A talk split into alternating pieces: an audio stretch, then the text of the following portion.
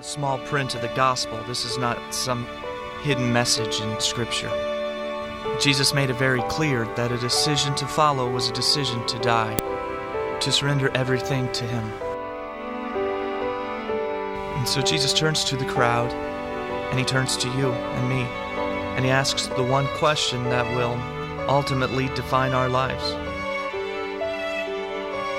Are you a fan or a follower?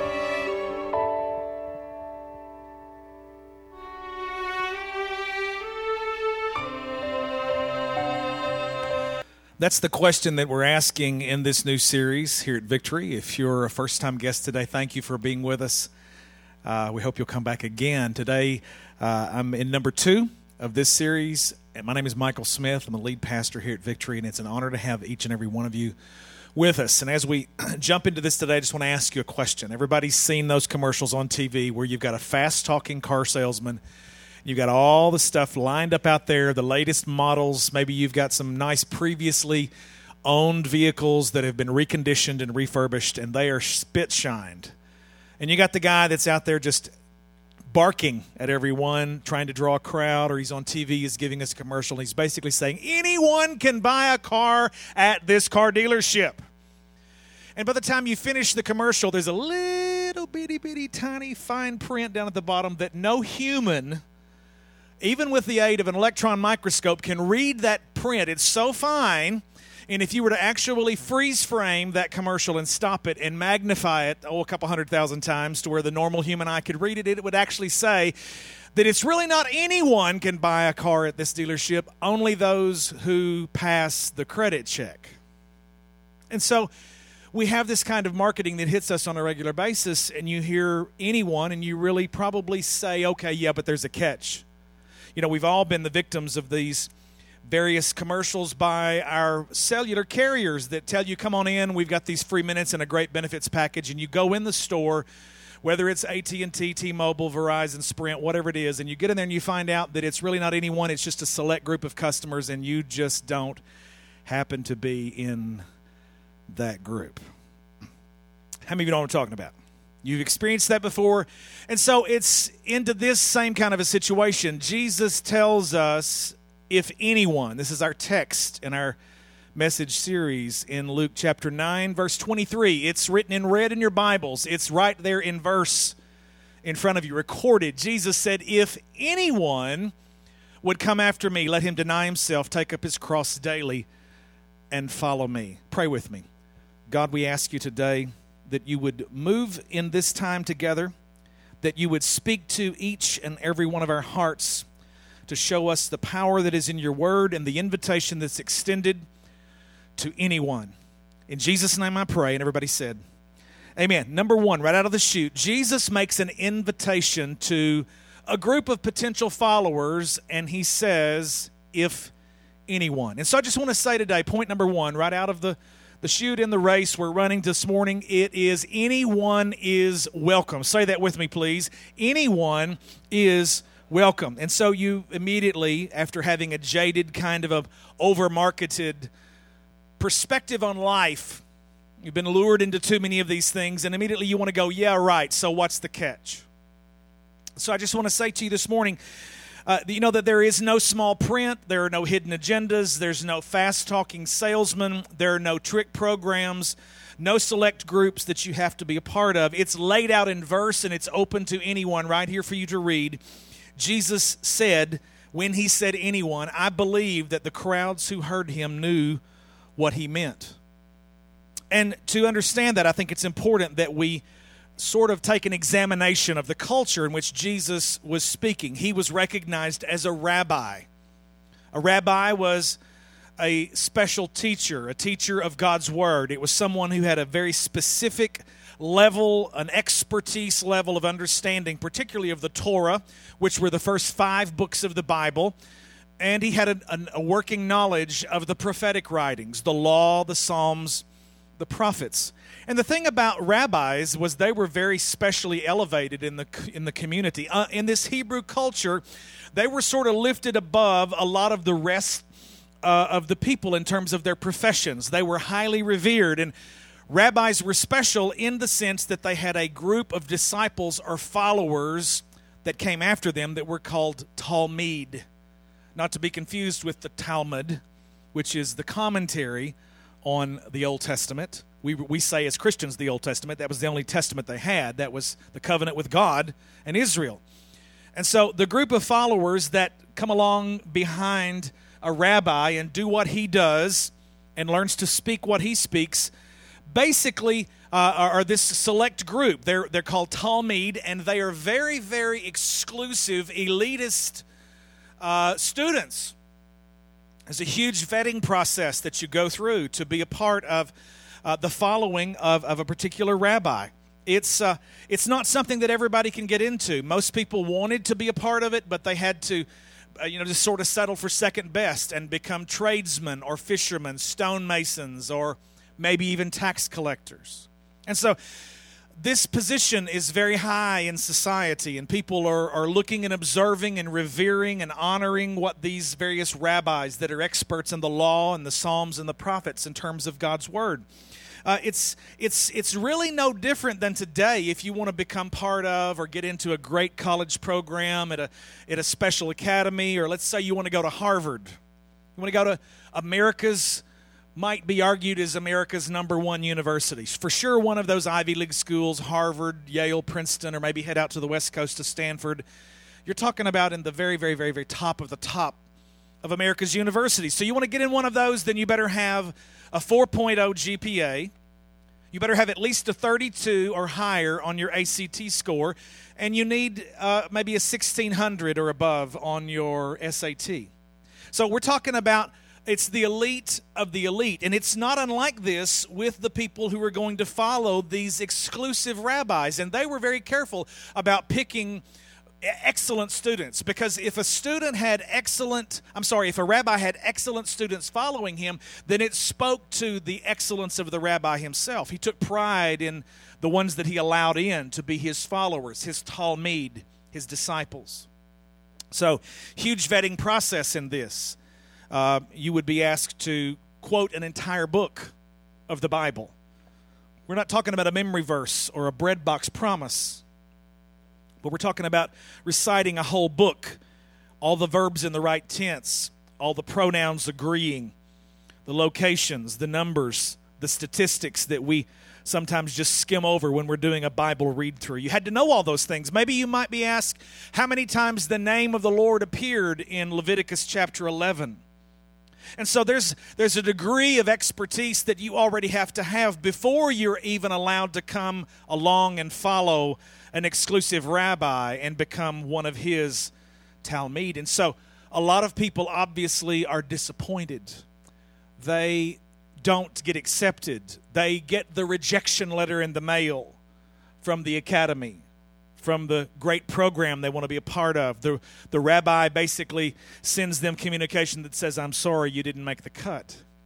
It's into this whole cultural milieu, into this whole way of looking at things, the overall mentality in which these people live, the rever- reverencing of the law of God, the high position of authority that a rabbi would have, and the fact that every one of them are exclusive about the people that they choose. That Jesus is known as a rabbi, he's known as a great teacher, he has people that are following him, coming in crowds. And he's not just teaching profound philosophical, uh, philosophical ideas but he's also doing some things that, that, that show a level of authority that the other teachers of the law didn't have. He was opening blind eyes and unstopping deaf ears and raising dead people and preaching the gospel to the poor and setting uh, captives free and bringing liberty to the sons of Israel. And so his, his, his excellence as a rabbi was being noised abroad. It, it was being shouted from the, the housetops. And in addition to that, he would also throw a pretty good feed once in a while. Took a little boy's lunch, five loaves, two fish, and has fish and chips day. And 5,000 men were fed in the day when they didn't count women and children, so it's probably about 20,000 people. And these kinds of things are just everyday occurrences with Jesus. And everywhere he goes, there's a crowd, and people are wanting to follow him. And he gets up one day and he says, If anyone would come after me, he must deny himself and take up his cross daily and follow me. Jesus says, anyone. And the crowd is going, what do you mean, anyone? Because he literally turned this system upside down on its head. Jesus changed the system. It's no longer this place of high exclusivity, but he's basically saying, whoever would, if you, if you will come, just do this one thing take up your cross, follow me, deny yourself, become one of my talmid, one of my disciples, one of my students, and follow me. The whole series is about distinguishing between people who are fans and people who are truly committed, completely devoted followers. And so Jesus changes the system. He turns the whole thing up on its head, and he actually does that by inviting a tax collector to be one of his disciples. Watch this little short vignette with me, please, this morning.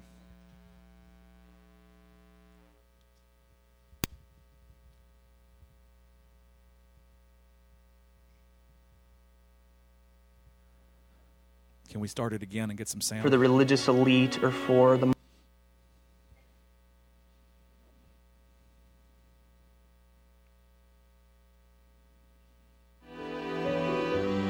When Jesus said to Matthew, Follow me, he was making it clear that his invitation to follow is not just for the religious elite or for the morally upright, for those who have their lives together.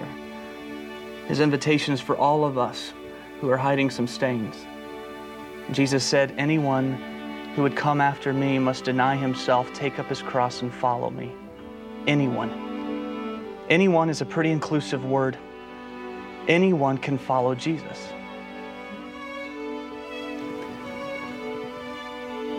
Anyone who's ever thought to themselves, I've gone too far, my stain is too big. Anyone who's ever laid awake at night and said, I can't believe what I've done. Anyone who's ever looked in the mirror and said to themselves, I can't believe what I've become. Anyone can follow. So the word begins to spread. Jesus, this amazing rabbi, who is doing feats that nobody who's ever come before him has been able to accomplish, except maybe a couple of prophets who've had some great miracles in their ministries. He's picking random followers. He says anyone, and he really means anyone. Just look at this crowd of dudes that are around him. They're a bunch of nobodies. They're, those two used to be fishermen, and those two are a couple of political hotheads. And that guy, that guy right there, Matthew, is a tax collector. Let me tell you a little bit about Matthew. Matthew's name originally was Levi. Sounds like the Levitical priesthood, doesn't it? Matthew had hopes in his family. He came from a priestly order and a, a, family that had great aspirations for him to become a rabbi. And Matthew came from a family that had a little bit of money, and so basically the dad was trying to get some education for Matthew, aka Levi. Levi gets turned down from a couple of rabbis because he doesn't make the cut. He doesn't know the level of expertise to even begin as a foundational student, as a fundamental student, to begin under several rabbis, and he experiences the pain of a rejection letter and then another one. And finally, just giving up, the dad who has some money purchases from the Roman Empire a business position for Levi, who becomes Matthew. This young man, whose family had hoped for him to become a great teacher in Israel, they basically just said, okay, well, we're going to go for plan B. And the Roman Empire at that time, under Augustus Caesar, had set up a particular means by which the empire could be supported. The Roman roads were being built, and we're going to have to pay for them some way. And so we're going to have to excise taxes from the people. And the Roman Empire actually sells to businessmen who have a good amount of money to begin with the opportunity to control the tax collection over a whole region. And so a businessman goes and buys, and Matthew's dad did this for him and made him a tax farmer in the Roman Empire. And the thing that was so hated among the Hebrews, among the Jews, was that these were their own people who had enough money in their pocket to buy a position to be able to demand tax payments from their fellow Jews, from their fellow Hebrew brothers and sisters. And the privilege that the Roman government gave them was that their word was so, and the Roman centurions, the authorities in these various outposts around the whole Mediterranean, the known world, the whole Bible world, the whole reach of the Roman Empire, had given these guys the power to basically say, in addition to what the Roman Empire demands, you can add your portion too, and the people have to pay it. If they don't, you have the power to throw them in jail. And so the Jewish people knew that. It was happening all over the Roman Empire. They, they did a smart thing by choosing indigenous natives. In Israel, they chose Israelites. In Phoenicia, they chose Phoenicians. In Rome, they chose Romans. In the Byzantine area that will later come about during the Roman Empire, they're going to be choosing Turks. So we're in Israel and we have Jews that have been powered have been empowered because they had enough money to buy this position as a tax farmer. And I, I go to Rebecca and I say, Rebecca, you owe the Roman Empire five dollars, or she knows that she owes five, but I exact from her eight. And she's frustrated because coming up with eight dollars is outrageous in her standard of living. So the Jews hated the tax collectors. They were a despised lot throughout society underneath the government of the Roman Empire. They're like IRS agents gone wild, run amok. And they basically have final say. There is no higher court to which one can appeal and demand equity or equality or justice because the tax farmer has bought the right to pronounce judgment. If you don't pay, you go to jail.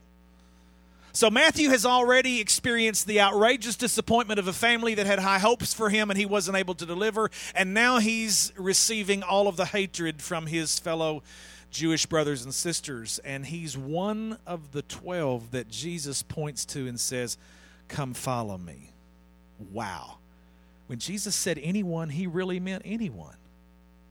So this morning, I want you to move with me to my second point. Realized slowly that surely he meant it. Anyone could come and follow. The crowds truly began to understand when Jesus said, Anyone is welcome, and that anyone means everyone. Say that with me. Anyone means everyone. Now, you know what? When we start to recognize this, it means that we're each going to have to deal with our preferences. Whether we would actually ever admit it or not, there's something I known on the inside of us that would say, you know, uh, we say that church is for anyone, but we're really not too sure that I just want anyone to come up in this place and worship with me. You know, we like things the way they are, don't we? And it's too easy, if we're honest, we like for things to stay the same. And sooner or later, same becomes the standard. And then before we know it, the standard becomes a qualification. Jesus knew how things would go, and so he writes this in verse and in scriptured authority for us. And he says, If anyone would come after me, say it again, anyone, if anyone would come after me, he must deny himself and take up his cross daily and follow me. Jesus reminds us that there shouldn't be any qualifications. Jesus did away with the qualifications to follow. You know, we have a long list of prerequisites. There's a standard application process. The church should do away with all of these qualifications. And if we do that, that means that every one of us are going to have to deal with our preferences, and it means that we're going to expose some unwritten codes. We don't have it written on a piece of paper, it's not framed on the wall, but there is an unwritten code in probably the vast majority of churches in America. There's an unwritten dress code. There's the last few decades, there's been an unwritten political code too. If you're really a Christian, you have to vote with a certain political party or a certain idea, uphold a particular political ideology. If you don't, then you're not really a Christian.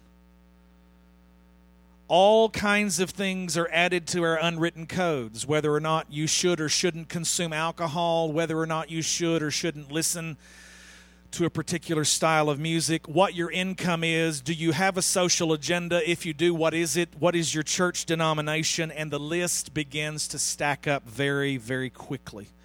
All the while, the church is putting out a sign that says, anyone is welcome. But in many places, we don't believe that anyone means everyone. And I just want to say to you that we've been laboring with this whole idea for about three years, and we made some dramatic changes about three and a half years ago, and we lost a few families because we did. When I made the decision to stop dressing like a pastor's supposed to dress, by the way, there is nowhere in the Bible where it says what that looks like. Some of you here today and you're going, you know what, the music was good and this guy's pretty clear and delivering some ideas, but he's up there in jeans and those ridiculous looking tennis shoes. And somebody says, Why do you do that, Pastor? And I, I just want to tell you because it offends the right people.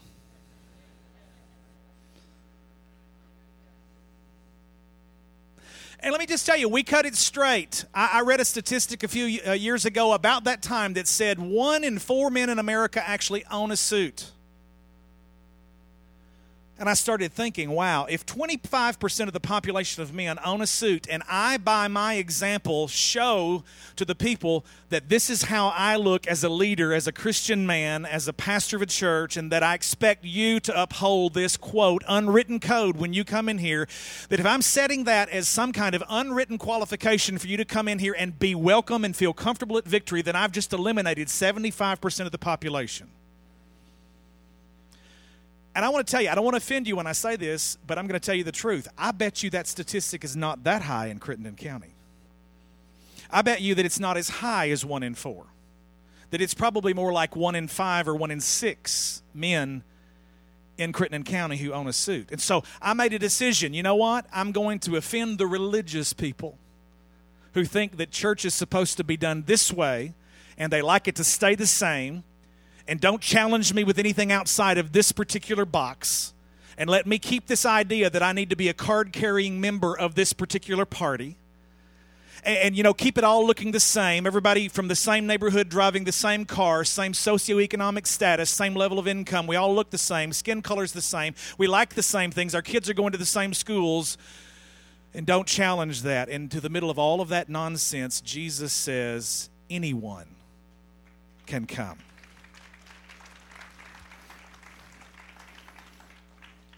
Jesus didn't just get rid of qualifications. When he said anyone, he said something else. He says, I'm not only going to get rid of the qualifications, but I'm going to get rid of your excuses. Because too many times people have hidden behind various excuses to keep them from coming to a place of a real growing relationship with Jesus Christ. So, this morning, my third point is this no qualifications means no excuses. Say that with me. No qualifications means no excuses. Jesus just keeps breaking down the barriers that keep people from learning about God. And he's pulling all of this stuff down and everything that we've built up and all of our wrong ideas and unwritten codes and all of our religiosity and our hypocritical notions and our Pharisaical legalistic ideas about what we think pleases God what we think honors God. And he says, beyond getting rid of the qualifications, I'm going to remove your excuses because people hide behind excuses and Jesus eliminates them completely. Now, a tradesman no longer has to say, I never had the chance to follow a rabbi.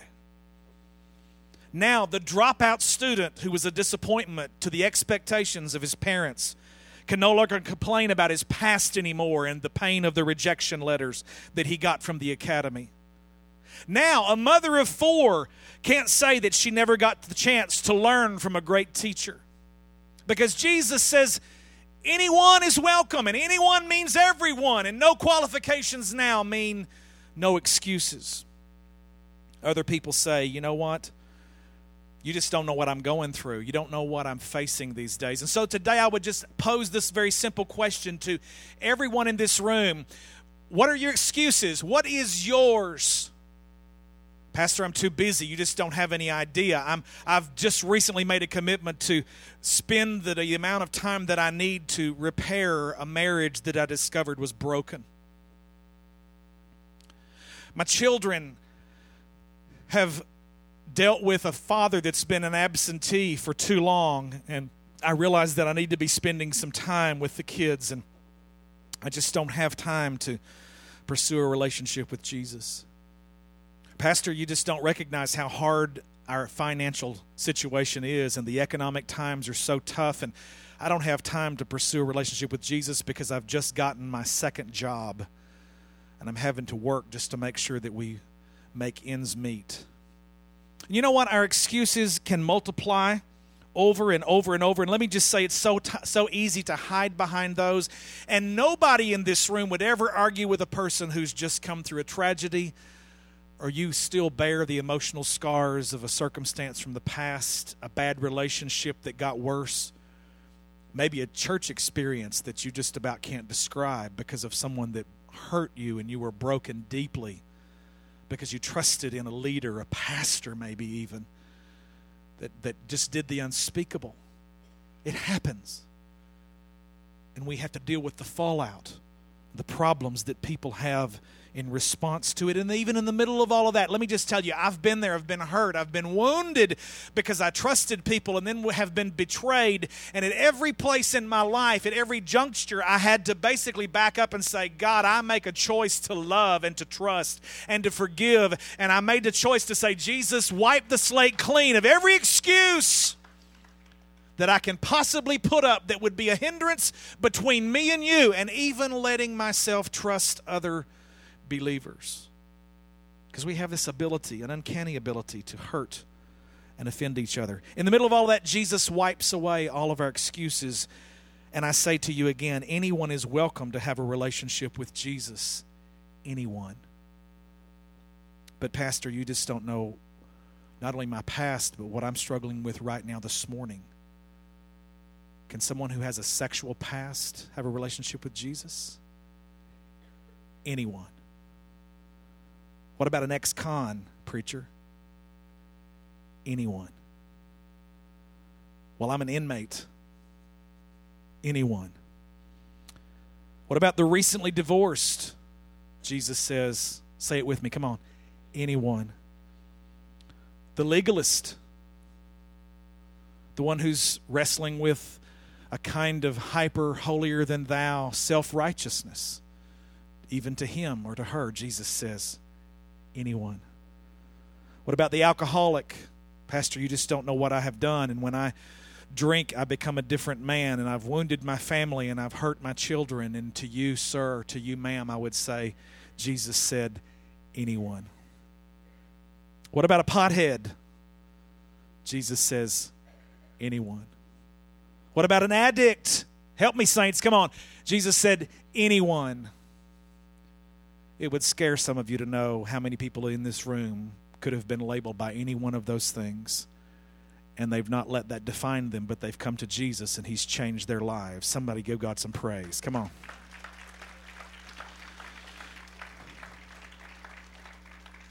Well, Pastor, you just don't know how deep my facade is. I know in my heart of hearts that I'm a hypocrite. Even to you, Jesus says, anyone. You know, if we do that, folks, we have to truly prepare ourselves and to get ready for what will happen. Do we really mean anyone? If we say anyone, what is the possibility of the things that will happen? It's going to get messy in this place when all these unchurched people show up and they bring all of their problems and their baggage and everything that comes out of the past. Because when they come through the door, they bring all this stuff with them and all their junk. And I just want to say to you that it means that we're going to have to deal with our unwritten codes. We're going to have to get out of our comfort zones. We're going to be seeing people with different backgrounds and social circles and skin colors and, oh my goodness, different music collections on their iPods and different kinds of recreational activities than us. People that show up whose wardrobes confuse us, yea, even annoy us. People who are hard to tolerate and even harder to love don't anybody shout me down. Let me just tell you right now followers of Jesus are willing to break down walls and to trash unwritten codes and to welcome anyone into God's family right alongside Jesus. Wait, wait, wait, wait, wait, wait. Just a minute. Preacher. Wait. I just, I just, I just can't, I can't swallow this. We can't invite people show up and then invite them into God's family and, and then them come along and then, then tolerate anything that they want. That's not biblical, preacher. And I just want to say to you, that's exactly right. It's not biblical. We're not talking about tolerating or condoning anything that the Word of God is clear about. And I believe that it's right for us. You are right, it's not biblical. I believe that it's right for us to make sure that when we send out a, call to people that they understand what the gospel involves, that Jesus loves them just the way they are, but he loves them too much to leave them the way they are, and that they need to understand what the, the commandments of the word of God involve and what they pertain to. Jesus makes the invitation. He says, anyone some who respond in lifestyles that you would be embarrassed to hear about. Some people will respond, will have a past that you don't approve of. Fans don't know how to handle people like that. Fans are basically don't ask, don't tell, just keep it shallow let's just keep it in a comfortable place. I don't really want to know. Let me just tell you right now who a fan is. A fan is the person who meets you on the street and says, "Hey, how you doing?" and fully expects you to look at them and say, "Great," and whether it's the truth or not. Don't want you to tell them what's going on in your life. Now, come on, don't even look at me like that in that tone of voice. You know as well as I do, half the people you meet and you say, how, how, Hey, how are you? You don't want them to stop and tell you how they really are. Now, do you? Now, our close friends, another story.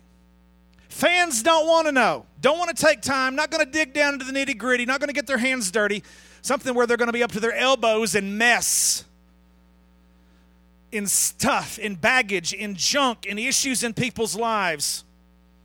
Too many ducks out of a row, too many leaves to turn over. There ain't no way, man. It's falling, and the leaves are falling down all over the place. What you talking about? no turning over a new leaf with this person. Fans prefer to keep things shallow and very comfortable, but followers, listen to me this morning. I'm, I'm almost ready to close this thing. Followers are willing to listen, to hear about, to hear about the brokenness in your life and what happened to you, and are willing to get down into the sin ravaged areas of your heart and love you in spite of it and let the gospel do its work and be patient while it is. Somebody say amen. Followers will welcome people with open arms. And that's what I want us to be in terms of where we're headed with this church. The last point is crucial to making sure that we help all, both brand new Christians and longtime believers, move into a completely committed, devoted relationship with Jesus. Greg, I've picked you to be one of my talmid. Clayton, I want you to be a part two. Jim. Okay, now I've got some new students that have just agreed to come alongside me as a rabbi. Now I need to coach them quietly for about 15 seconds.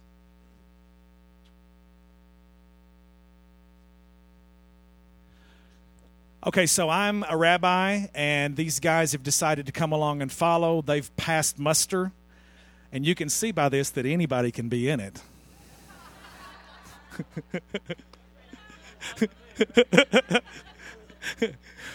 but let me just tell you what happens when you decide to follow a rabbi. You're going to follow Jesus. It's going to cost you everything. Say that with me. It's anyone. It's anyone, but it's everything. And so when a follower decides to latch on to a rabbi and the rabbi decides to go to the market, they're going to head over there and they're going to do what the rabbi does. You guys are some slow followers. So we're headed to the market and we're examining some of the stuff and we're talking to the people and we're enter, entering into a communication exchange and everybody's getting involved. And so when the rabbi goes to the market, they're following the rabbi. They're doing what the rabbi does. Okay? The scripture clearly says that the student, when he finishes learning from the teacher, he will be like his teacher. Okay? So he imitates the teacher. He follows the teacher. He learns the instructions of the teacher. the teacher decides to take his students. Got a couple of clowns in the bunch. The teacher decides to take his students to the hospital and he's going to lay hands on the sick. And guess what? Every one of the students start to learn to do the same thing and they pray for the sick. And guess what? The ability now to communicate that blessing of God is now in those students as well. Okay, so he decides he's going to go and visit some other folks, and they go with him. But you know what? Beyond that, he decides he's going to go do what Jesus does. Jesus goes and hangs out with all the sinners, shameful folks. now, this is my own family up here, so I can get away with that. I didn't come do that to anybody else. And if I get it, I'll get it later. It won't be right now. but guess what happens? When Jesus starts hanging out at the party, that's it, guys, you're doing good. When Jesus embraces someone with open arms, when Jesus kneels down in the dirt and he writes in the sand because a bunch of Pharisaical dudes come accusing a poor woman who was caught in adultery, and he says, Where are your accusers? Neither do I condemn you. Go and sin no more. And he embraces a woman who is at the lowest rung of society and he throws his arms around her and loves her. Guess what they have to do? They have to model that. And that means they willingly lay down their reputation. They go where Jesus goes. Let me ask you a question this morning. Good followers, guys. You can be seated. If Jesus walked into West Memphis in his flesh and blood body this morning, where do you think he would be? I think he would honor the commandment of God to remember a Sabbath, a holy day, in the Christian sense, that is Sunday, the day of resurrection. I think he would show up in a local church, and whether or not they would recognize him in the flesh or not, he would probably find a way to communicate something that would challenge them to not just believe in Jesus, but to actually believe Jesus. That's a world of difference. Some of you are sitting here this morning and you believe in Jesus the way you believe in George Washington. George was our first president following the Constitution, its ratification in 1789 and you believe in George, you believe he was a great leader, but you are not believing George to do anything for you. And when you believe in Jesus, you can't mentally assent to a historical fact. But you believe Jesus. You believe that when he says, Come unto me, all you that labor and are heavy laden, and I will give you rest. Take my yoke upon you and learn from me. For my yoke is easy and my burden is light. That's literally Jesus inviting the rabbi call to say, Come and take up my yoke of learning. Do with me. Go with me to the market. Go with me to the hospital. Go with me and minister to the people that are broken. I'm telling you this morning, after Jesus would leave church, he would head for the track. He would be at the dog track today, and that offends a lot of Pharisaical religious people because Jesus would be hanging out with some folks that were broken, but these people know they're broken. They know they're messed up. They're not in church playing games. And he would hang out with them and not slap them upside the head with some kind of religious ideology, would just love on them, and to the point that they would be so attracted and drawn that they would willingly lay down the stuff that's keeping them from a relationship with him. I believe Jesus would leave the track and then he would probably head down to about Broadway and 10th, where somebody got killed yesterday in this town. I had a policeman come up to me in the close of the last service, the nine o'clock service, and he said, Pastor, please pray for me. You have no idea what this church has provided and done for my life because you just cannot even imagine the stuff that I see every day in this town. And I believe that Jesus would probably go to places that we don't want anything to do with. It's not comfortable for us because they don't drive the cars we drive and they don't vote the way we do and they have problems and they have mess. And Jesus would be hanging out in broken situations and leading them into a place of liberty. I'm not putting a trip on you this morning about us not being down in this part or that part or the other, but I do at least want to get your attention to say if God graces us with people that are different from us to actually walk through the door, then the very least we can do is let the love of God work in us so that we can embrace them with some open arms.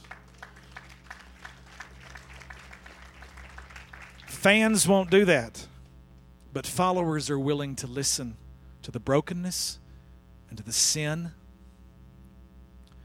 and to let Jesus be the one who makes the demands and to love and to share and let the gospel do the work. This morning, I would ask you this question Jesus was not kidding, and he's convinced people now that just by the demonstration of who he's chosen, that anyone is welcome, and anyone does mean everyone, and no qualifications means no excuses. But he also tells them it's going to cost you everything. You lay down what you thought you were going to do before, and you dedicate a life to following me, going where I go, doing what I do, saying what you hear me say, observing how I live and love and work and move in the hearts and the lives of people. And you deal with your preferences and you expose your unwritten codes and everything that just sort of gets piled up in Southern churchianity. The way we think that Christians are supposed to look and live and vote and dress and stuff that they're supposed to do and not to do. And, and we're just going to have to just let all that stuff be dealt with and push it off and go, God, I want to recapture literally what the gospel and the gospel alone says so that we can be a church filled with followers who love Jesus and who love the people that Jesus loves, the people that Jesus died for. So this morning, as I close this message, I just want you to know that he's not kidding about me meaning anyone is welcome. And he means that anyone is everyone. And he says, you know what? No more qualifications, no more excuses. He says, if it's anything, it's going to cost you everything. With every head bowed, every eye closed, in the room this morning, I would just ask you this very brief question Have you crossed that line of faith personally where you've put your trust in Jesus Christ as your personal Savior? The scripture says in 1 John chapter 5, He that has the Son hath life. He that has not the Son shall not see life. It's just that simple. Whatever your excuse has been, you're too busy. I believe that the Holy Spirit has removed all of those barriers and all those excuses this morning. I can't persuade you or intellectually proposition you to believe anything I've said. I believe that the Spirit of God has been moving in this room and has been drawing hearts. He's doing what I can't do with words, He's doing with the power of His Spirit. With every head bowed, every eye closed right now, I just want to ask you very briefly are you ready to take that step? Are you willing to follow Jesus? Do you know that it's going to cost you to go where He goes and do what He does? I just want to ask you right now if, if you'd like to be included in this prayer, not going to embarrass you or call anybody at the front. Nobody's looking around. Heads are bowed, eyes are closed.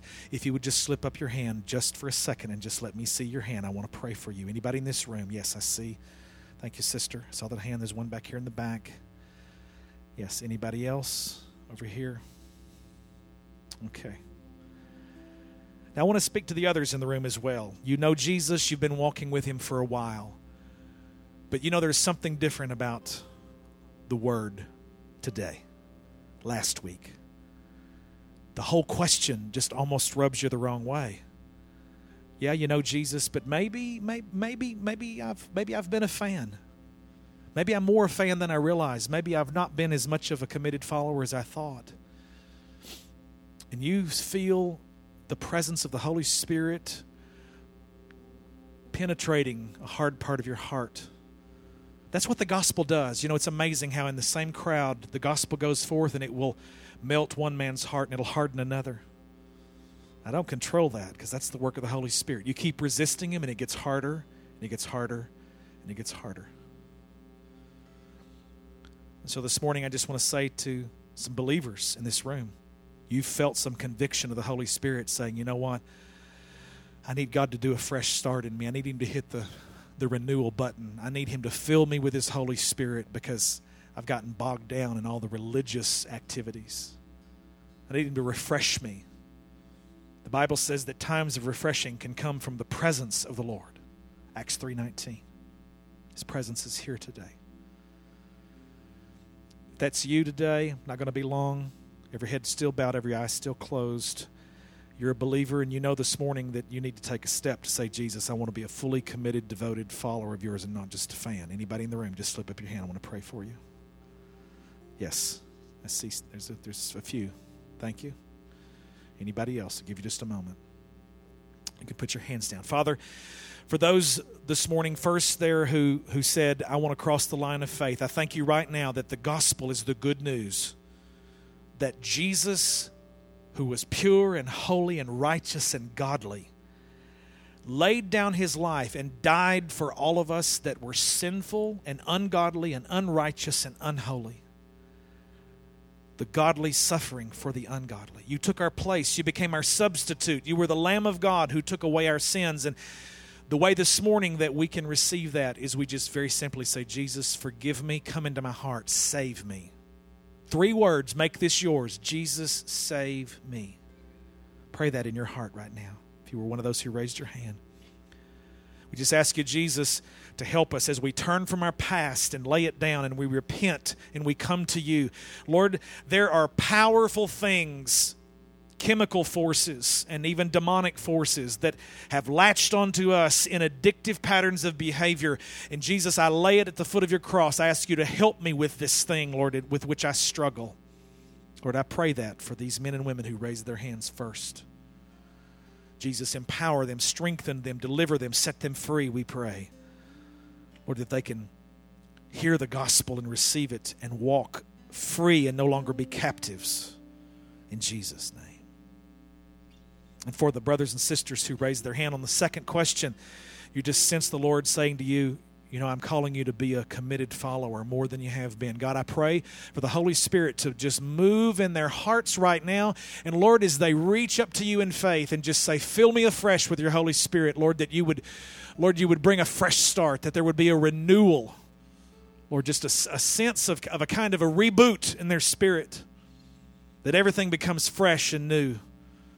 We ask you for this in Jesus' name. And all of God's people said, Put your hands together this morning and give the Lord praise. Come on, somebody.